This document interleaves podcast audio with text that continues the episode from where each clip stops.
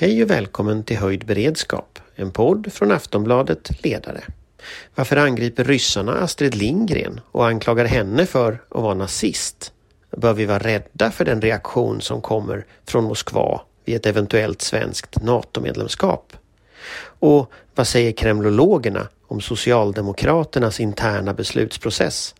Där ännu ingen i partiledningen har sagt varken bu eller bä, men där beslut kan väntas kanske så snart som nästa vecka. Välkommen! Vår beredskap är god.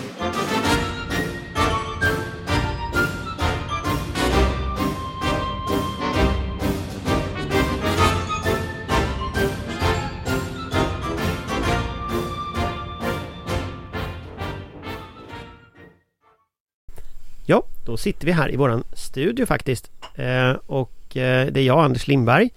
Eh, och med mig har jag Amanda faktiskt. På plats i Stockholm för en gångs skull. Vollstad, Svensk Tidskrift. Och Patrik. Oksanen, Tankesmedjan Frivärd, Senior Fellow. Och Johan Viktorin har gått AWOL för tillfället så vi, han har försvunnit här men, men han kommer att komma tillbaka i nästa program skulle jag tro. Men eh, det vi ska prata om idag är naturligtvis dels läget men sen också de hot som Ryssland har riktat mot Sverige. Eh, senaste nu eh, mot Astrid Lindgren vilket ju naturligtvis är en, nationell kränkning av rang från rysk sida. Eh, men vi kanske ska börja i läget eh, om vi tänker på vad som har hänt. Eh, jag vet inte Patrik om du har lust att bara ta en liten nyhetsuppdatering just när vi sitter här så att säga. Ja, då kommer Lelle Printer då och levererar en kort lägesuppdatering och det är väl som så att på det stora hela så är det inte så mycket nytt från östfronten. Eh, Ryssland fortsätter att eh, trumma på men har begränsade framgångar i östra Ukraina. Eh, finns uppgifter om, om eh, ganska stor mobilisering av, av bataljonsstridsgrupper eh, i syfte då att, att klara av att göra den här inringningen som verkar vara det ryska målet. Men hittills mycket begränsade eh, Eh, framgångar. Sen från Mariupol så har ju det evakuerats en del civila, ett mindre antal eh, och efter att det har gjorts och då finns ju också civila kvar ska vi säga, så tycks det som att ryska trupper försöker då eh, förnya anfallen mot Azovstal, det här stålverket där de sista försvararna är, är förskansade. Naturligtvis så är det väl som så att eh, Putin gärna skulle se att hela staden är i hans händer till segerdagen 9 maj och vi kommer återkomma till segerdagen lite mer i den här podden sen. Ehm, så det är väl den korta sammanfattningen som eh, vi kan säga om läget. Fortsatta höga ryska förluster rapporteras också från de ukrainska trupperna. Ett par hundra stupade per dag ungefär just nu. Du satt här förut och tittade lite på olika scenarier för eskalation. Vad, vad kan man se i termer av eskalation? Kan du bara liksom berätta lite om det? Ja, eh, det är ju en diskussion om en så kallad horisontell eskalation. Alltså vad, vad kan Ryssland göra för att eh, så att säga förflytta och eskalera kriget eh, och skaffa sig fördelar av det.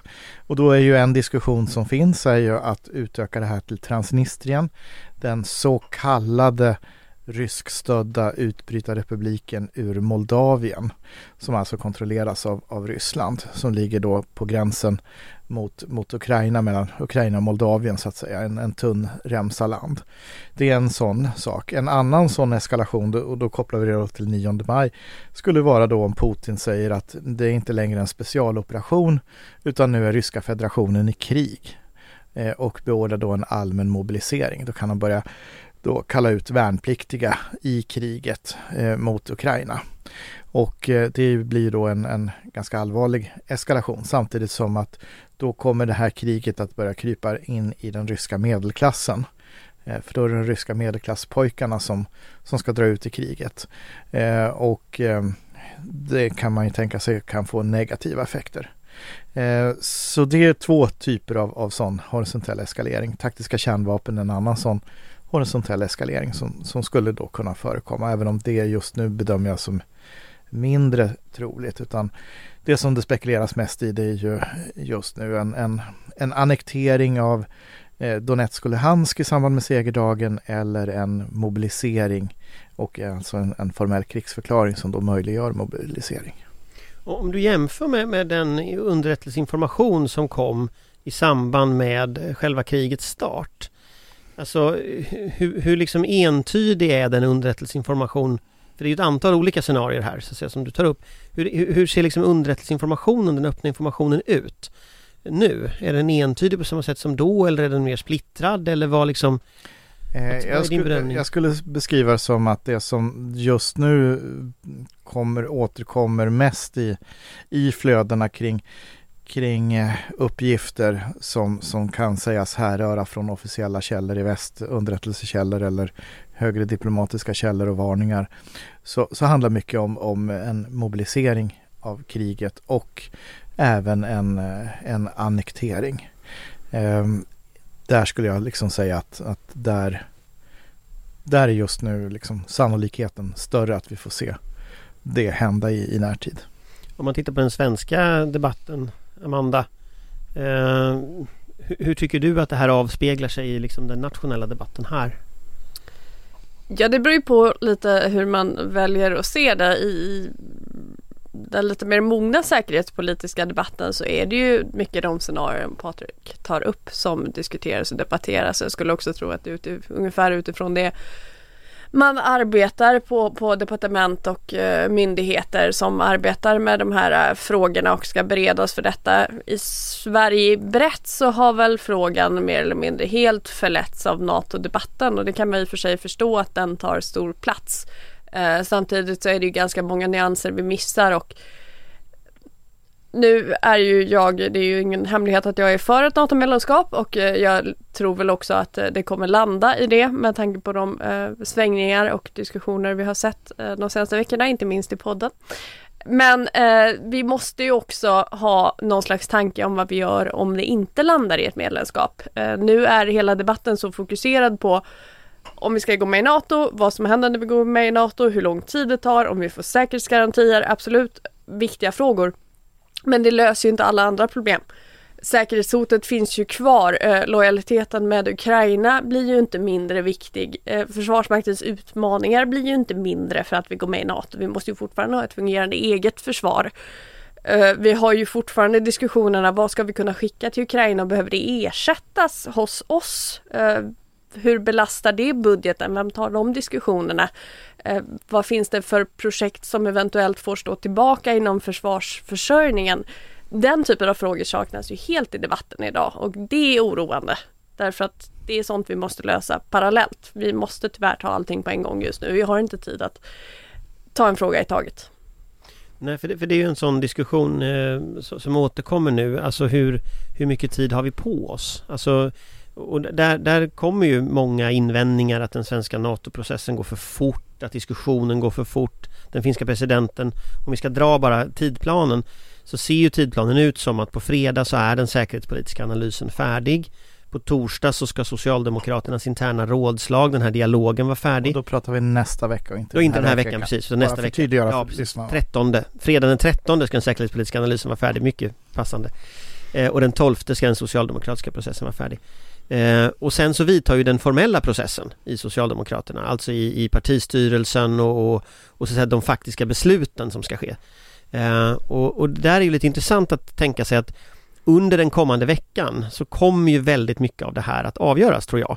Eh, och då inte bara så här NATO-medlemskapet utan också vad, vad ska Sverige ha för hållning till kärnvapen till exempel? Ska vi ha samma som Norge? Ska vi ha någon annan?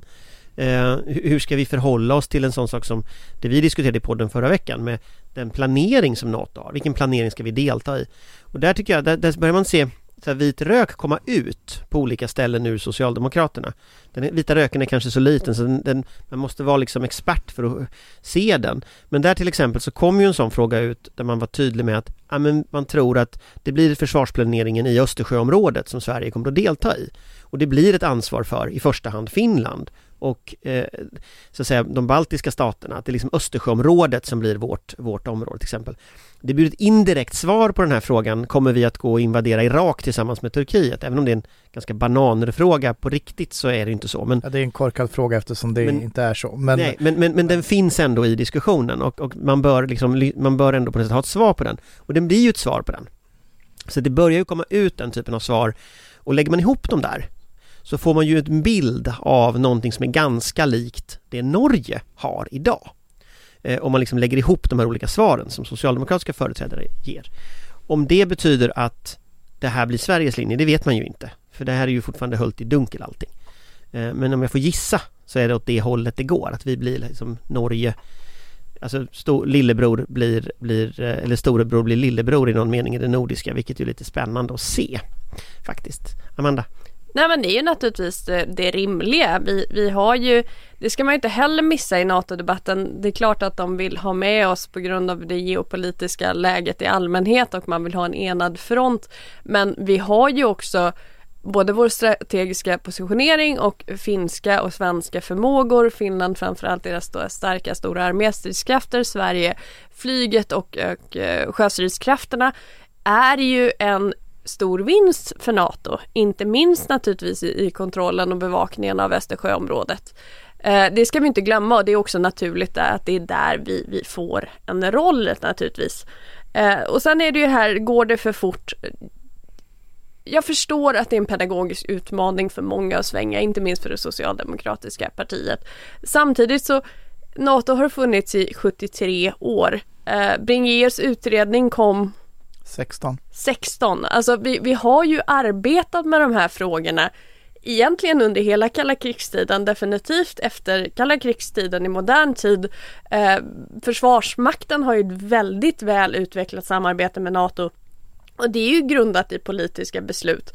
Det här har ju funnits i bakhuvudet hela tiden så att så plötslig är väl kanske egentligen inte omsvängningen. Sen är det en stor ideologisk fråga för många.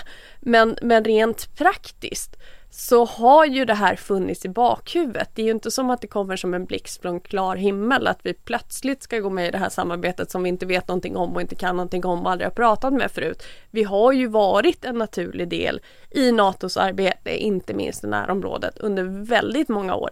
Och relationerna på i princip alla nivåer förutom de allra högsta politiska är ju väldigt goda och väldigt inarbetade.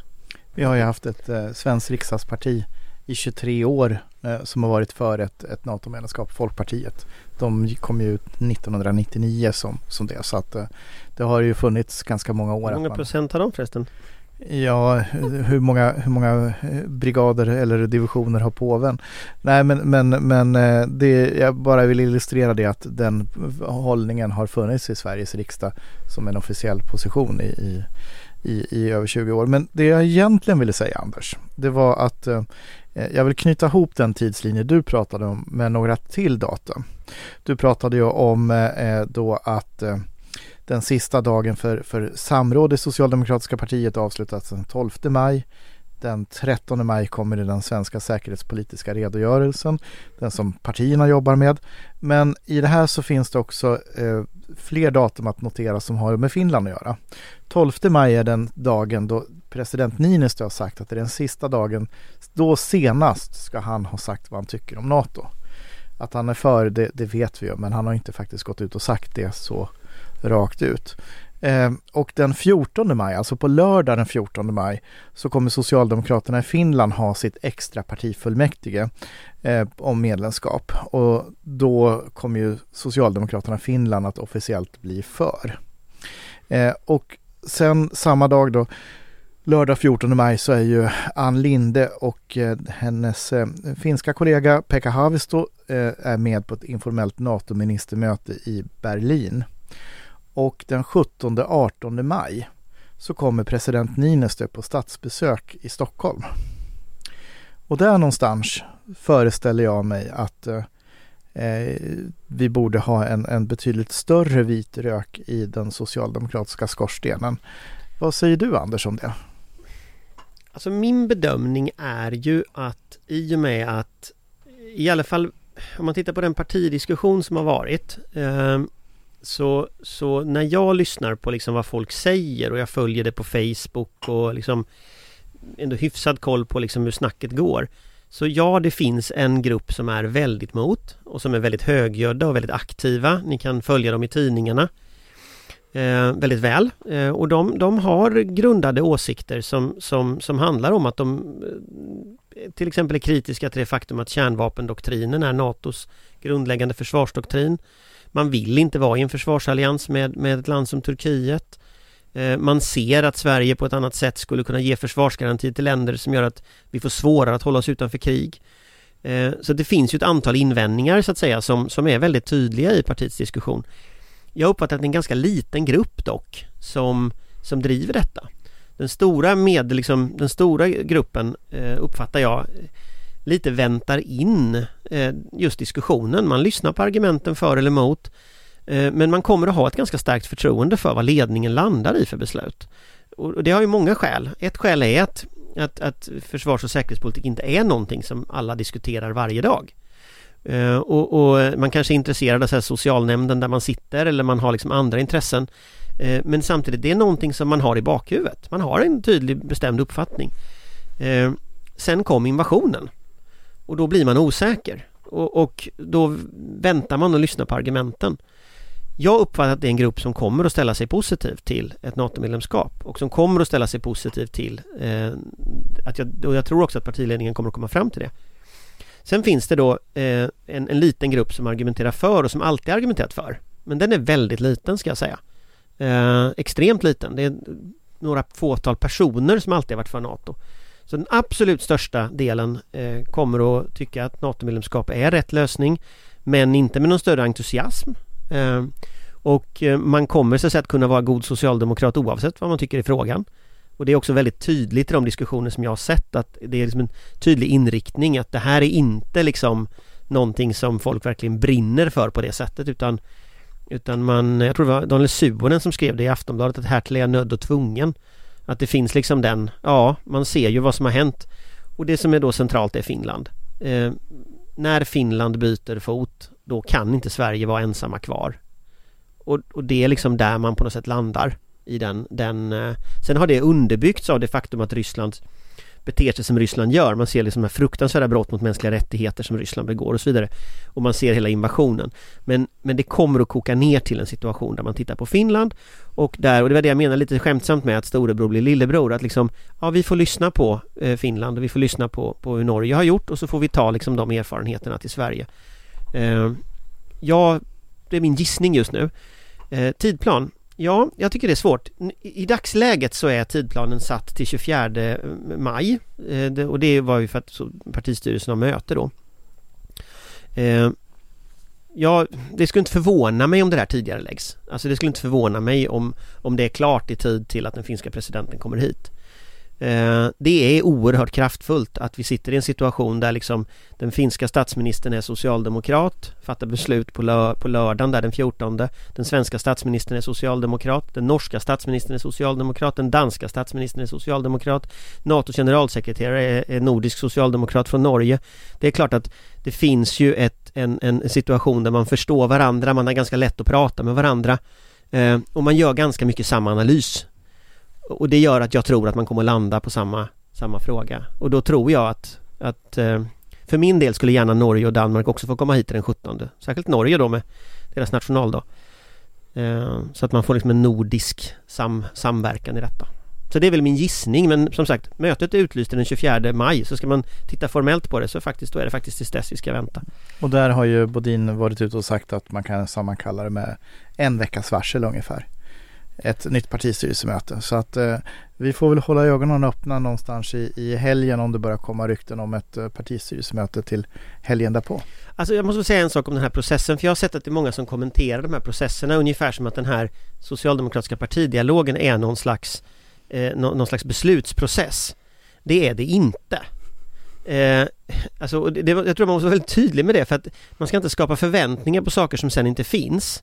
Utan det socialdemokratiska partiet har stadgar och i de stadgarna så är partikongressen vald av alla medlemmar. Partikongressen den röstar man, får liksom ett brev hem och så röstar man, så alla får rösta till partikongressen. Partikongressen väljer en partistyrelse som är högsta beslutande organ mellan partikongresserna. Det är alltså partistyrelsen som har alla eventuella processer om sådana här frågor. Eh, och partistyrelsen är hur stor som helst i sossarna, typ Alltså halva partiet sitter i partiet, nej det gör inte, men det är typ 70 pers som sitter i partistyrelsen. Det är en enorm församling. Eh, så. Och de representerar ju alla olika delar av organisationen. Från LOs ordförande som sitter i VU till, till liksom olika fackförbund som är anslutna på, eller som, som är så här eh, en del av, av arbetarrörelsen och, och anslutna till, till, till olika facklig-politiska samverkansorganisationer till de alla partidistrikten som finns runt om i landet eh, och till olika sidoorganisationer som SSU och kvinnoförbund och så vidare. Alla finns i partistyrelsen och det är det som är processen. Dialogen handlar ju om att samla upp åsikter, att få ett underlag för partistyrelsens process, att partistyrelsen ska kunna fatta beslut. Och där tycker jag att ibland man får känslan av när man liksom tittar på, på media att det här skulle vara någon slags primärval där liksom man ska räkna antalet personer som tycker saker eller sådär. Så funkar inte svenska partier. Eh, och, och, och, och det gör att liksom man ska inte skapa förväntningar på saker som inte finns. Men jag tror att mycket av det här som kommer upp nu med att liksom, alltså de som är emot diskutera form, det är lite för att man var otydlig från början eh, när det gäller hur formen såg ut. Och det är då alla de här kraven kommer på liksom medlemsomröstningar och nya partikongresser och folkomröstningar och liksom alla sådana här saker. Jag tolkar det som att eh, de som är emot som diskuterar form gör det för att det är deras så att säga enda möjlighet. De ser att de är på ett förlorande plan och då, då handlar det om att skjuta upp avgörandet för att hoppas på att eh, historien ska hinna ändra sig på något sätt. Så, det kan säkert den, finnas sådana också. Den, den Nej men det kan gör. säkert finnas sådana också. Men jag tror inte att det är inte bara tolkning utan tolkningen, det, det är också så att det finns en, en, en genuin osäkerhet. Och eh, eh, det, det finns många som har väldigt starka sakliga argument också för att processen ska ta längre tid.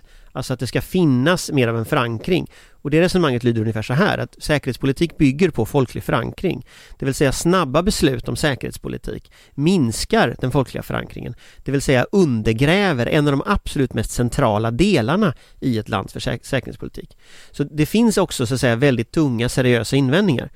Och jag tycker de invändningarna är kloka. Jag tycker att processen helst hade tagit mycket längre tid. Problematiken är ju att det är Finland som sätter tidplanen på den även för detta så att säga. Vilket ju gör att du, du har inte så mycket manöverutrymme eh, utan liksom alternativet just nu det är att antingen så går Sverige med tillsammans med Finland eller så går vi inte med tillsammans med Finland. Det finns liksom inget tredje alternativ som är att vi går med sen om något annat händer för det är vi går inte med tillsammans med Finland. Och liksom det är där som gör att nu, den socialdemokratiska ledningen sitter ju ett skruvstäd på den punkten. Mm. Och då är min bild också att Finland har, har så att säga dragit ut lite grann i tempot på sin process. Nej, de väntar ju på oss, så är det ju. Ja, ja jag menar det. Dra ut på tempot i, i sin process för att vänta in Sverige. Amanda? Sen behövs det ju viss eh, kremnologisk förmåga för att förstå Socialdemokraternas inre liv för en utomstående ibland. Eh, nej men visst är det så, eh, men, men det är ju inte Finland som är pådrivande här, det är ju faktiskt Ryssland. Alltså vi, vi befinner oss ju i den situationen tack och lov kanske att, att eh, Finland steppar på gasen därför att utrymmet är inte hur stort som helst. Jag tillhör ju inte de här som tror att om vi inte går med inom de nästa två veckorna så kommer, kommer det vara stängt sen. Eh, det tror jag inte, men däremot så har vi inte hur mycket handlingsutrymme som helst överhuvudtaget säkerhetspolitiskt just nu med den situationen som ser ut och vi måste snabba på beslut både gällande NATO-frågan men också generellt upprustning, eh, anställning, eh, mer pengar till försvaret helt enkelt, mer resurser till försvaret. Sen är det också väldigt intressant med Finland därför att det har ju väldigt länge varit ett argument hos många att vi inte kan gå med i NATO utan Finland för vi kan inte lämna dem ensamma kvar. Eh, och Scoop gjorde en undersökning som vi publicerade här om veckan och där tror jag att bara det var, nu har jag inte siffrorna framför mig, men jag tror bara det var Kristdemokraternas väljare som var en majoritet för. Eh, frågan var ska vi gå med i NATO? Alternativen var ja, eh, vi ska följa med, eller vi går med om Finland går med eller ja, vi ska gå med oavsett om Finland går med. Och det var bara KDs väljare som hade en majoritet för att ja, vi ska gå med oavsett om Finland går med eller även om inte Finland går med. Så det visar ju också hur stort frågan är allt från eh, NATO-motståndare till, till gamla såta NATO-vänner i Folkpartiet att Finland är avgörande i den här frågan. Eh, och det blir ju väldigt märkligt om, om det som har varit ett av de, våra största argument både för och emot i alla år plötsligt skulle bli irrelevant när det faktiskt sker. Ja men vi ligger ju där vi ligger, alltså så är det ju. Jag menar, det, för mig var det avgörande att Finland, eh, Finland eh, uppenbarligen väljer den här vägen de väljer och det, det ser man ju tydligt i den säkerhetspolitiska redogörelsen. Det är ju upp, helt eh, såklart liksom. Och det faktum att Finlands statsminister kommer hit samma dag som den presenteras. Det är klart att här pratar vi signalspråk. Det är inte jättesubtilt utan liksom, det är ganska tydligt liksom. Eh, men det är klart att jag skulle aldrig förespråka ett svenskt medlemskap i NATO om vi skulle klämma Finland mellan NATO och en liksom, galen ledning i Moskva som håller på att invadera sina grann, alliansfria grannländer. Det finns ju inte på kartan liksom. Anders, din argumentation så. mot NATO-medlemskap den har ju varit tydlig tidigare så att ja, det betvivlar vi inte. Jag tycker det. Så att, men nu har jag den här kraschlandat. Men i alla fall. Så, sånt är livet. Eh, jag hade tänkt en annan fråga, förutom den socialdemokratiska kremlologin. Du har ju rätt i det att det är kremlologiskt. Samtidigt är det faktiskt så att alla partier är kremlologiskt. Jag har mycket svårare att förstå Folkpartiet, om vi ska ta ett exempel helt taget i luften, än jag har att förstå Socialdemokraterna och Centern som liksom är riktiga partier. Speciellt tanke på att Folkpartiet inte finns längre. Ja, det, är också det, det har jag i och för sig lätt att förstå varför de inte finns men, men, men jag tänker att liksom jag, jag tror att man, man kommer ur olika liksom traditioner organisatoriskt eh, där, där eh, eh, partierna är olika. Eh, och jag menar det är svårt att förstå andra partier. Det är lite som att förstå andra människors äktenskap. Alltså det är knepigt. Det, det är liksom inte så, så enkelt. Liksom. Sen måste jag bara få eh, också den här diskussionen om folkförankringen i NATO och folkförankring och partiförankring är ju inte nödvändigtvis samma sak. Vi har ju ett antal andra partier som också har haft mer eller mindre nyliga processer om detta som också ska faktiskt ha ett ord med i laget om detta. Så att ibland blir väl fokuset på, det är ju naturligtvis avgörande vad regeringspartiet tycker. Men det är ju inte det enda som avgör hur vidare vi går med. Nej, fast det är ju som du säger avgörande. Så, att, så att det, det, är väl alltid så i politiska processer. Man sätter strålkastarna på där det liksom händer. Och just nu så är det ju faktiskt så att det är där det händer. Uh, så jag vet inte, alltså, vi får väl se vad som händer också. Alltså som sagt, det är en och en halv vecka kvar och uh, innan vi har kommit till slut på de här processerna. Så vi får se. Skulle S, gud förbjuda, landa i ett nej så kommer vi få en väldigt intressant inrikespolitisk situation. Speciellt om Finland skulle säga ja. ja. Jag tror ju inte att vi landar där, måste jag säga. Jag tror att det är svåt att tänka, jag har svårt Tack att tänka mig det. Efter allt detta. Eh, men i alla fall, vi hade ju ett annat ämne också idag och det var ju lite utifrån eh, Ryssland och vi måste tillbaka till Astrid Lindgren och bara som en liten recap så är det ju så att Ryssland eh, redan eh, i eh, december förklarade i det här ultimatumet att de har rätt till en intressesfär i östra Europa. De sa att NATO ska rulla sig tillbaka i praktiken till, till eh, 97 års eh, åtaganden, det vill säga man ska i princip lämna de, de stater som har gått med nyligen i NATO. Finland och Sverige ska förbinda sig att inte, eller ska då eh, NATO ska säga förbinda sig att inte ta med Sverige och Finland i NATO. Och vi skulle heller inte få öva till exempel med NATO-länder, med USA och med Norge, med Danmark som vi gör idag. Eh, så att man hade en tydligt krav på ett veto över våran utrikes och säkerhetspolitik och en intressesfär i östra Europa. Det här backade man ju sen upp med att man, man eh, pratat om kärnvapen, lite viftat med kärnvapen, lite inte så subtilt kanske, lite då och då med jämna mellanrum och man har då höjt eh, tonläget mot Sverige. Eh, och vi, vi har nu då på senare tiden fått se då dels svenska myndigheter som varnar för att här ser vi aktiviteter mot Sverige som har med NATO-frågan att göra. Och det senaste nu är då en kampanj i Moskva där man då har målat ut Astrid Lindgren som nazist. Eh, och eh, det här har man då bland annat satt upp i svenska ambassaden så det är ju helt uppenbart att det är den svenska publiken man vill nå. Och man vill påminna om att det var precis så här man inledde konflikten i Ukraina. Man utmålade Ukraina som nazister och sen anfall man. Och nu utmålar man Sverige som nazister. Så jag tänkte vi ska prata lite om detta. Vad är det egentligen för hot som Ryssland eh, står för? Vad kan hända? Eh, och, och, då bara så, man liksom lyfter själva grundfrågan som en liten allmän fråga. Hur rädda ska vi vara för det som Ryssland igen tar upp nu. Ska vi börja med Amanda? Ja, inte alls. Vi ska inte vara rädda. Eh, vi ska vara förberedda. Eh, vi ska inse att de kommer att försöka påverka oss i NATO-frågan och NATO-debatten. Vi ska också se väldigt nyktert på att de har väldigt mycket resurser, för att inte säga i princip alla faktiska markstridsresurser eh, uppbundna i Ukraina. Man har överhuvudtaget väldigt mycket resurser uppbundna i Ukraina. Man har ett väldigt litet handlingsfönster som vi precis har pratat om så här. Det här är en väldigt snabb process, mycket snabbare än jag tror någon egentligen kunde ha förutsett eh, från början. Det innebär inte att man inte kommer kunna påverka eller försöka påverka oss. Eh, man kommer absolut försöka förmodligen skulle jag tro med eh, förutom då de påverkansoperationer man redan arbetar med med politisk påverkan och eh, både troll och man har säkert vänner positionerade på lämpliga platser eh, runt om i eh, det svenska samhället som kommer att uttala sig och Därmed inte sagt att alla NATO-motståndare jobbar för Ryssland, definitivt inte. Men, men det är klart att det finns röster som har intressen eh, och kontakter som de kanske inte är, deklarerar helt ärligt varje gång de är ute och diskuterar saker i debatten. Eh, vi kommer säkert få se olika typer av gråzonspåverkan, eh, cyber till exempel. Men, men rädda ska vi inte vara. Eh, och jag tror också, jag tycker mig också se det i opinionen. Att reaktionen blir allt mer nej, nu jäklar snarare än borde vi verkligen göra det här. Astrid Lindgren. Ja men precis, det. nationalhelgonet och även många av de här när de skramlar med kärnvapen och så vidare. Att, att det är inte samma rädsla och oro längre. Eh, eller det kanske, det kanske är fel sätt att uttrycka det för en oro finns naturligtvis.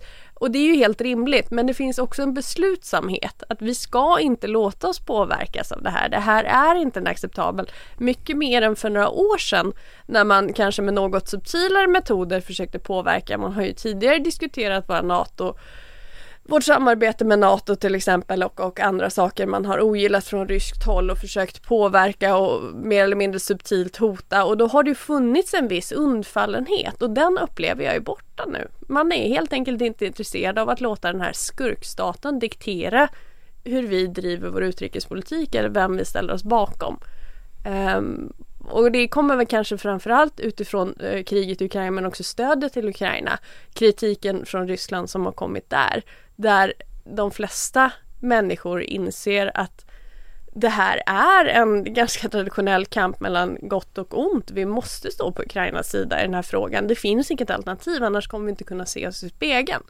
Eh, och då är hoten inte så intressanta längre därför att vi har redan bestämt oss. Vi har tagit ställning i den här konflikten. Patrik?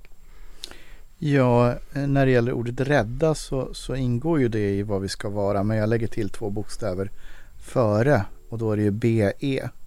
Så det är vad vi ska vara, beredda. Om jag är lite vitsig. Men vad, vad, det var lite Göteborgshumor här. Ja, eh, men lite vad, pappahumor också. Lite pappahumor, precis. Vilken trevlig gås ni har. Ja, det är en umgås. Ja. ja, ja. Men, men eh, om, du, om, du, om du tittar lite på, på hur, du, hur du tänker dig om, om eh, vilken typ av hotbild ser du? Nej men det är ju som så att vi kan förvänta oss att Eh, mycket olika saker kan komma att hända. Och vi är ju allmänt i en sån tid i världen och vi berört tidigare att vi, det är väldigt svårt att förutse exakt vad som kommer att hända. Men, men vi har ju, vi har, om vi börjar med vad har vi sett redan? Vi har sett eh, två stycken kränkningar av svenskt luftrum. Eh, vi har sett eh, affischer i, i Moskva eh, som utmålar då Astrid Lindgren som nazist. Eh, och då, hon är ju på samma plansch då som Ingmar Bergman och eh, Ingvar Kamprad. Och där finns det ju ett korn av sanning på. Så det här är liksom ett, ett eh, rysk eh, klassisk propaganda. Man tar någonting som det kan finnas ett korn av sanning. Man vrider ett 180 varv. Det är väl typ ett helt sandlass med sanning när det gäller Kamprad. Ja men alltså det, det, är ju, det, är ju, det finns ju en period i både Bergman och Kamprads liv där de hamnade fel. Sedan så, så övergav de ju det och det definierar ju inte deras, deras samlade gärning. Eh, men, men, men det finns en, en sanning i det. Hade de bara nöjt sig med de två då hade du fått en annan reaktion i Sverige. Men då, då gjorde man lite så här overreach för då slängde man ju på nationalikonen Astrid Lindgren. Och vi ska komma ihåg att IKEA är väldigt populärt i Ryssland. Det är stängt nu. Vi ska komma ihåg att Astrid Lindgren och särskilt Karlsson på taket, som den ryska propagandan då har pekat ut att förebilden för Karlsson på taket var Hermann Göring, men det är en annan historia. Eh, då i, i det här. Eh, sen hade de ju en till affisch och det var ju på Gustav V. Eh, så att de har ju liksom kört några sådana affischer och det här är ju en del av det ryska historievapnet och nu kliver vi in mot 9 maj. Vi kan förvänta oss mer sådana berättelser kring nazism, historisk nazism. Det skulle inte förvåna mig om det dyker upp i den ryska eh, nätpropagandan eh, olika narrativ och berättelser om vad Sverige gjorde under kriget mer eller mindre förvridet. eh, inför den 9 maj. Det är segerdagen i stora fosterländska kriget. Den Putins historieskrivning, den går ju ut på att i stort sett att eh, eh, Sovjetunionen blev orättfärdigt överfallet av nazisterna och sen i stort sett på egen hand befriade hela Europa från, från nazismen och eh, det är ju liksom det ryska narrativet i det. Och så glömmer man helt bort en period då man var kolsupare och i djävulspakt och eh, slaktade grannländer tillsammans eh, 39 till 41. Eh, och i, i det ryska historievapnet så är ju segerdagen blivit en allt mer central dag för att mobilisera patriotiska värderingar i Ryssland. Vi kommer att få se en stor militärparad, det kommer att knytas an till dagens strid mot nazisterna i Ukraina, eh, mot den historiska kampen mot nazisterna och eh, Ryssland kommer säkert att prata om att man är i, dessutom i, i, i, i strid mot den stora nazistiska västvärlden eh, som, som för ett proxykrig mot Ryssland i, i Ukraina. Det är ungefär så man kommer att föra berättelsen. Och till det här så kan vi också komma att se element som vi var inne på det, vad, vad som kan hända i vad, vad Putin deklarerar, men vi, kan, vi måste också vara mentalt beredda på att vi kommer att kanske kunna se att Ryssland visar upp eh, krigsfångar under humilierande, alltså förödmjukande omständigheter. Till exempel paradering på, på Röda torget. Säger inte att det behöver hända, men det skulle kunna hända. Det finns spekulationer om det. Eh, och det gjorde man ju då i stora fosterländska kriget. Då paraderade man ju eh, tillfångatagna tyskar på Röda torget. Eh, så att eh, det här, det här gör att vi går mot en peak i rysk propaganda på det här historiska temat. Historiskt sett i Sverige så har vi haft också segerdagsdemonstrationer, åtminstone från 2015 och framåt. Sen kom ju pandemin och stökade och ställde till det. Eh, så att du har inte kunnat haft den typen av demonstrationer. Men som mest har det varit runt 500 personer i Stockholm som har demonstrerat. Och då har det varit exilryska grupperingar, den Moskva-trogna delen av fredsrörelsen och eh, kommunistiska partiet som har varit involverade i det med stöd av ryska ambassaden och eh, eh Moskva-patriarkatet. I år så kollade jag i morse med polisen och då är det som så att i alla fall fram till i morse så finns det inget godkänt demonstrationstillstånd för en sån demonstration i Stockholm, eh, varken lördag, söndag eller måndag den 9 maj. Så vi får se vilken form det här kommer att ta sig i, i Sverige. Det blir Rasmus Paludan och hans koraner istället eller något? Ja, det, det, det det, det, skulle ju vara, eh, jag tror att Rasmus Paludan är, bättre just nu på att ställa till palaver än en, eh, en eh, segerdagsdemonstrationståg. Ja, ja. Men vi ska komma ihåg att den här segerdagsdemonstrationen, till exempel i Finland så kommer de att köra en, en, en bilparad med, eh, oklart hur naturligtvis hur många bilar det blir, i bästa fall blir det väl bara två bilar. Eh, men, men syftet där är ju på sätt ja, skapa reaktioner, provocera precis som Paludan försöker göra eh, och eh, kunna exploatera det i, i informationsfältet. Men, men jag tänker så här, om man, om man, tänker, för nu tar ni upp väldigt mycket så psykologiska saker eh, som båda ni pratar om. Om man tar en liten parad av vad Ryssland har gjort innan som inte bara handlar om psykologi. Eh, man har mördat folk med, eh, med eh, kemiska stridsmedel i, i Salisbury. Eh, fel person förvisso men man, man eh, försökte ju ha ihjäl en avhoppad tidigare GRU-officer eh, och, hans, och lyckades ha ihjäl andra personer, en annan person. Man har använt våld mot olika exilgrupperingar, personer i, även i Sverige. Ju, Anders Berg i Gävle, en tjetjensk eh, bloggare med ja, hammare och honungsfälla. Till exempel. Eh, och man har sprängt ett ammunitionslager med sak, material som vi diskuterade i podden tidigare med, med med tjeckiska eh, experter som vi hade haft tidigare där Ryssland var inne i Tjeckien som är ett NATO-land och sprängde ett ammunitionslager eh, med vapen som skulle till Ukraina. Eh, vi har sett dem förgifta Alexej Navalny och sen åkte ju Alexej Navalny till, till Moskva och sen så nu är han fängslad och i någon slags läger, eller läger där. Alltså man har ju använt medel ganska långt utanför Rysslands gräns. Tittar vi sen på på Vitryssland så har man använt metoden man, man har kidnappat flyg, vet du, kapat flygplan som har fått landa i Vitryssland för att plocka ut personer ur flygplanen och så vidare. Det här är ju regimer eh, som använder ganska mycket metoder. Ser ni något sånt framför er? Ja, det går inte att utesluta.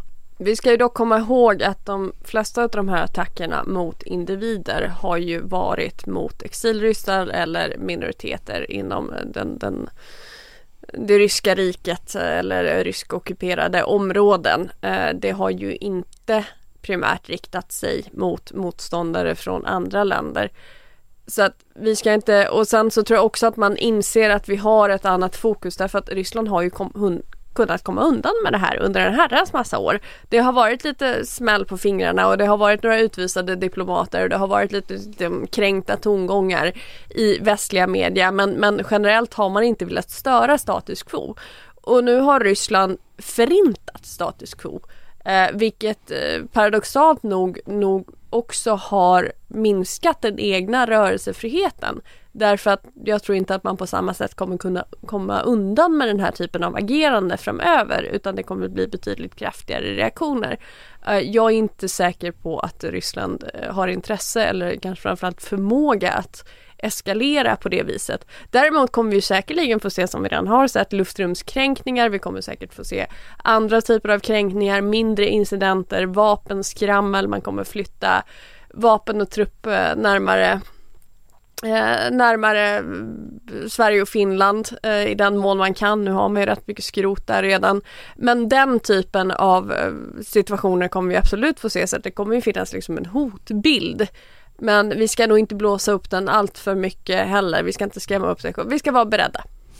Vi ska vara beredda men det jag vill, vill eh, problematisera där lite grann, eh, det som Amanda säger, det är ju då att den, den eh, nu är konflikten upptrappad och det gör ju att det, det finns ju eh, det finns ju en, en andras faktorer som kanske varit återhållande som inte finns där på plats.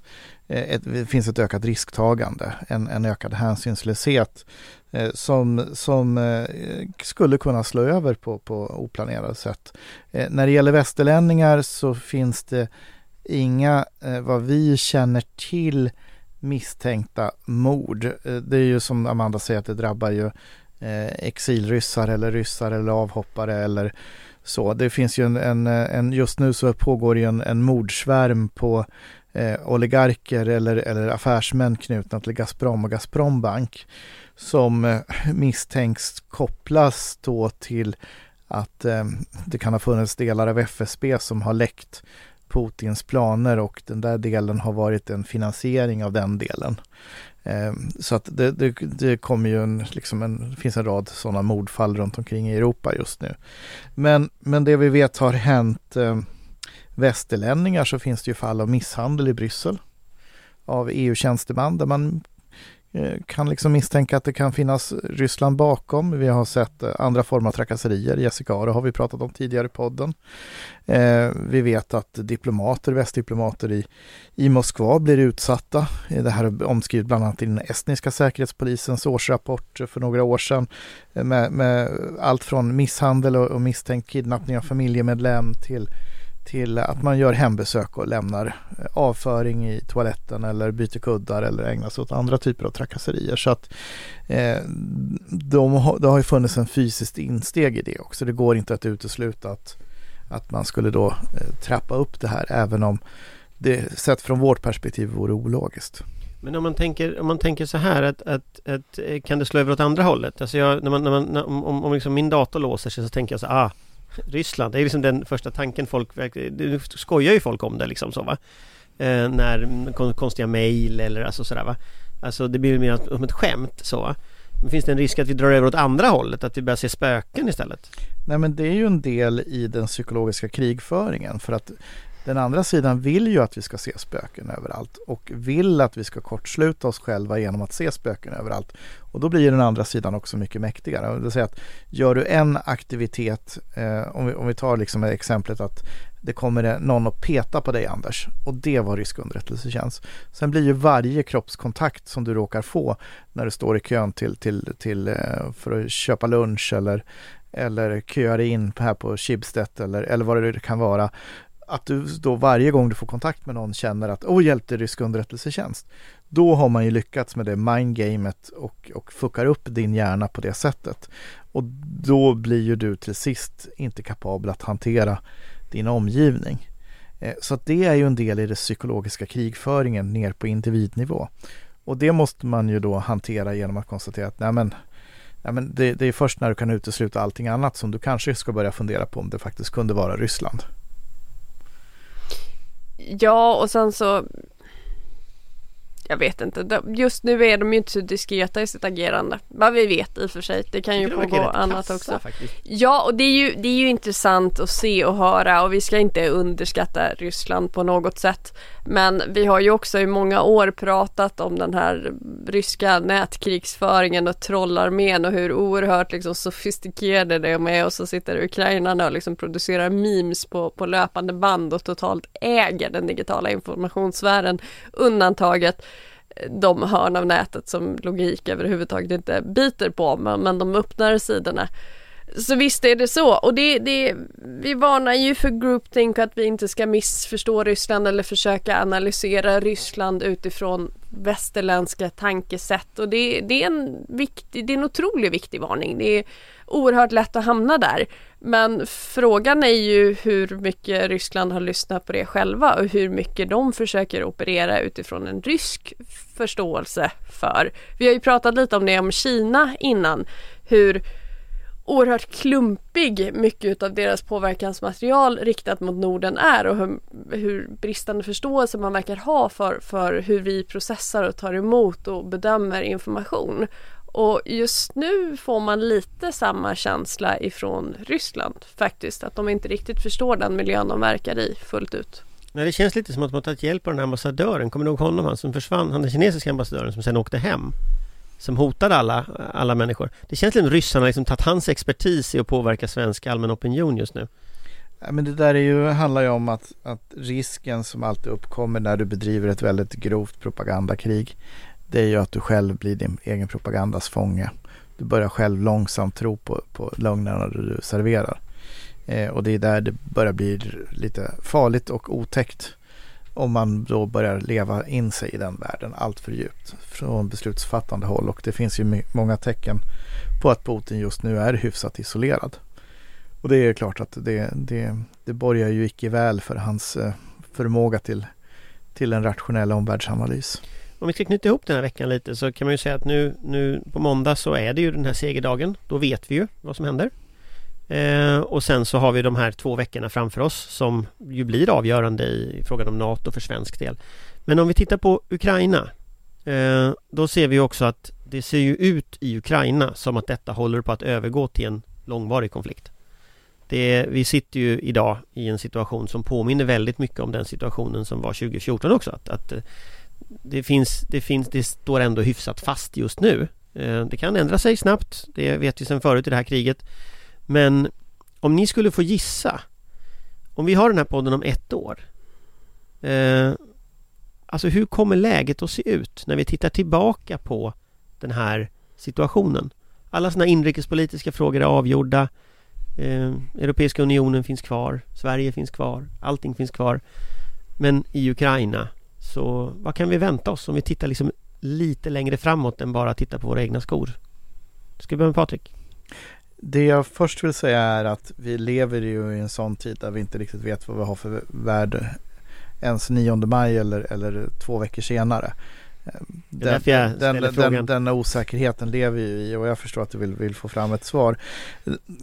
Den mest positiva eh, tolkningen eller analysen jag hör just nu det är ju då att Ryssland eh, Eh, och Rysslands krigföringsförmåga kommer att bryta ihop. Man har inte logistik, uthållighet, organisation och moral att upprätthålla det här kriget så att eh, om några veckor när man inte har lyckats med genombrotten man försöker få till nu eh, så kommer, eh, kommer det börja kollapsa under trycket på, på dåliga förbindelselinjer och falla.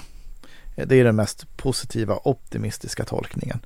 Eh, och då, då, då kan eh, det bli som så att Ukraina driver bort eh, Ryssland från, från Donetsk och Luhansk också.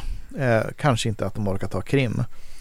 Eh, den, den mest negativa det är ju då att det sker tvärtom att eh, den här offensiven på något sätt får ett stort genombrott och, och eh, Ryssland eh, pumpar in mer soldater, mobiliserar sin värnpliktsarmé och maler ner på ett år Ukraina. Så Ukraina blir ett wasteland men, men Ryssland då helt förstör Ukraina. Eh, så där har vi väl spännvidden. Eh, Jag tror inte att vi har löst den här situationen på ett år. Jag tror att vi mentalt måste vara beredda på att den blir långvarig. Förhoppningsvis inte förödande. Var på skalan mellan så här, the wasteland och eh, att Ukraina håller på att återuppbyggas är vi tror du om ett år? Eh, ja, vi är väl på en, en sån här präktig svensk mellanmjölkskala. Amanda? Jag skulle säga att det, det, är två bitar i det här som är oerhört viktiga för utfallet. Det ena är hur vi i väst och EU agerar. Dels att vi fortsätter stödja Ukraina med vapen, med pengar, med utbildning. Det kommer ju vara allt eh, viktigare att vi vi stödjer mer långvarigt och så att eh, Ukraina kan fortsätta ha en fungerande statsapparat under tiden det här sker. Och också att vi håller fast vid sanktionerna. Därför att det är väl kanske det vi har störst hopp om att eh, sanktionerna omöjliggör för Ryssland att eh, ersätta eh, materiel och så vidare som förstörs i kriget nu. Lyckas vi hålla fast vid det så tror jag att vi har en ganska god chans. Det andra det beror på är ju hur det utvecklar sig i Moskva. Hur länge den ryska eliten kommer tycka att det här är kul. Hur väl Putin lyckas skydda sig själv om det sker ett maktskifte så kan det påverka, det är inte nödvändigtvis positivt men, men det påverkar utfallet i ganska stor grad och man kan väl också tänka sig om man är optimist, det kan gå helt åt helvete och bli ännu värre. Eh, men det kan ju också vara så att en ny ledare, även om det inte är någon vi egentligen skulle eh, tycka är speciellt kul att ha som ledare för, för Ryssland eh, backar ur Ukraina för att åtminstone kunna slicka sina sår och återuppbygga verksamheten lite och då kan man ge Ukraina lite andrum. Så det är väl de två springande punkterna. Jag tror också att det kommer bli långvarigt. Um, och jag tror inte det kommer vara över om ett år men jag hoppas att det kommer handla om små fickor av eh, ryskt eh, motstånd och rysk krigsföring i, i östra Ukraina och att det kommer eh, att vi kommer vara på väg mot ett fritt Ukraina. Mm. Alltså jag vet verkligen inte vad jag tror. Jag har pratat med rätt många experter de senaste dagarna som ingen ser egentligen något slut på det här. Eh, eller vad det här skulle landa i liksom som ändå leder till någon slags slut. Så att jag tänker mig, precis som ni säger, jag tror det kommer vara långvarigt. Men jag tänker att vi nu måste börja på riktigt förbereda någon form av Marshallplan. Vi måste liksom börja ta, eh, ta den diskussionen på, på riktigt. Alltså hur ser en sån Marshallplan ut för, för Ukraina? Och, och det är klart att EUs pengar eh, USAs pengar, eh, de resurser som finns och så vidare i Ukraina, att man kan samordna detta också för att ge Ukraina någon form av hopp. Eh, och där handlar det ju också om att här, börja integrera Ukraina i EUs strukturer. Att vi faktiskt konstaterar det att ja, det, det är ingen lätt uppgift att integrera Ukraina. Det är så är det, det är ett jätteland. Eh, det är en, en helt annan ekonomisk nivå. Men man kan börja kanalisera pengar. Man kan börja bygga institutioner. Man kan utbilda de flyktingar till exempel som nu har lämnat Ukraina. Man kan göra ganska många saker men med ett tydligt politiskt sikte. Måla upp en vision för ett framtida Ukraina som en del av EU. Och jag tror att det politiska ledarskapet tror jag behöver, alltså att vinna freden. Sen om freden dröjer så tror jag att det politiska ledarskapet tror jag vore väldigt viktigt att man kan signalera.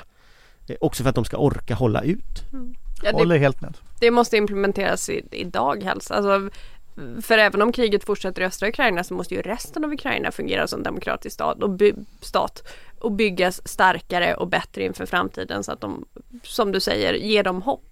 Så detta är någonting, det, det, kan vi absolut inte vänta på någon slags slut på konflikten för utan detta är någonting vi måste börja nu. Och alla de delar som Ukraina har återtagit måste ju, alltså, måste byggas upp både rent fysiskt. Alltså hela området norr om Kiev eh, måste byggas upp igen. Och det måste bli möjligt att bo där och vi måste bygga demokrati och lokal demokrati och lokal media och så vidare. Bygga ett starkt civilsamhälle.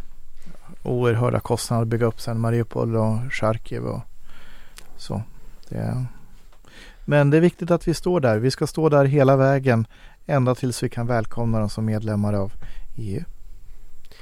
Men jag tänker att med de orden så tackar vi för oss för den här veckan och så återkommer vi nästa vecka. Så hoppas jag att allting har löst sig då. Hej hej! Tack!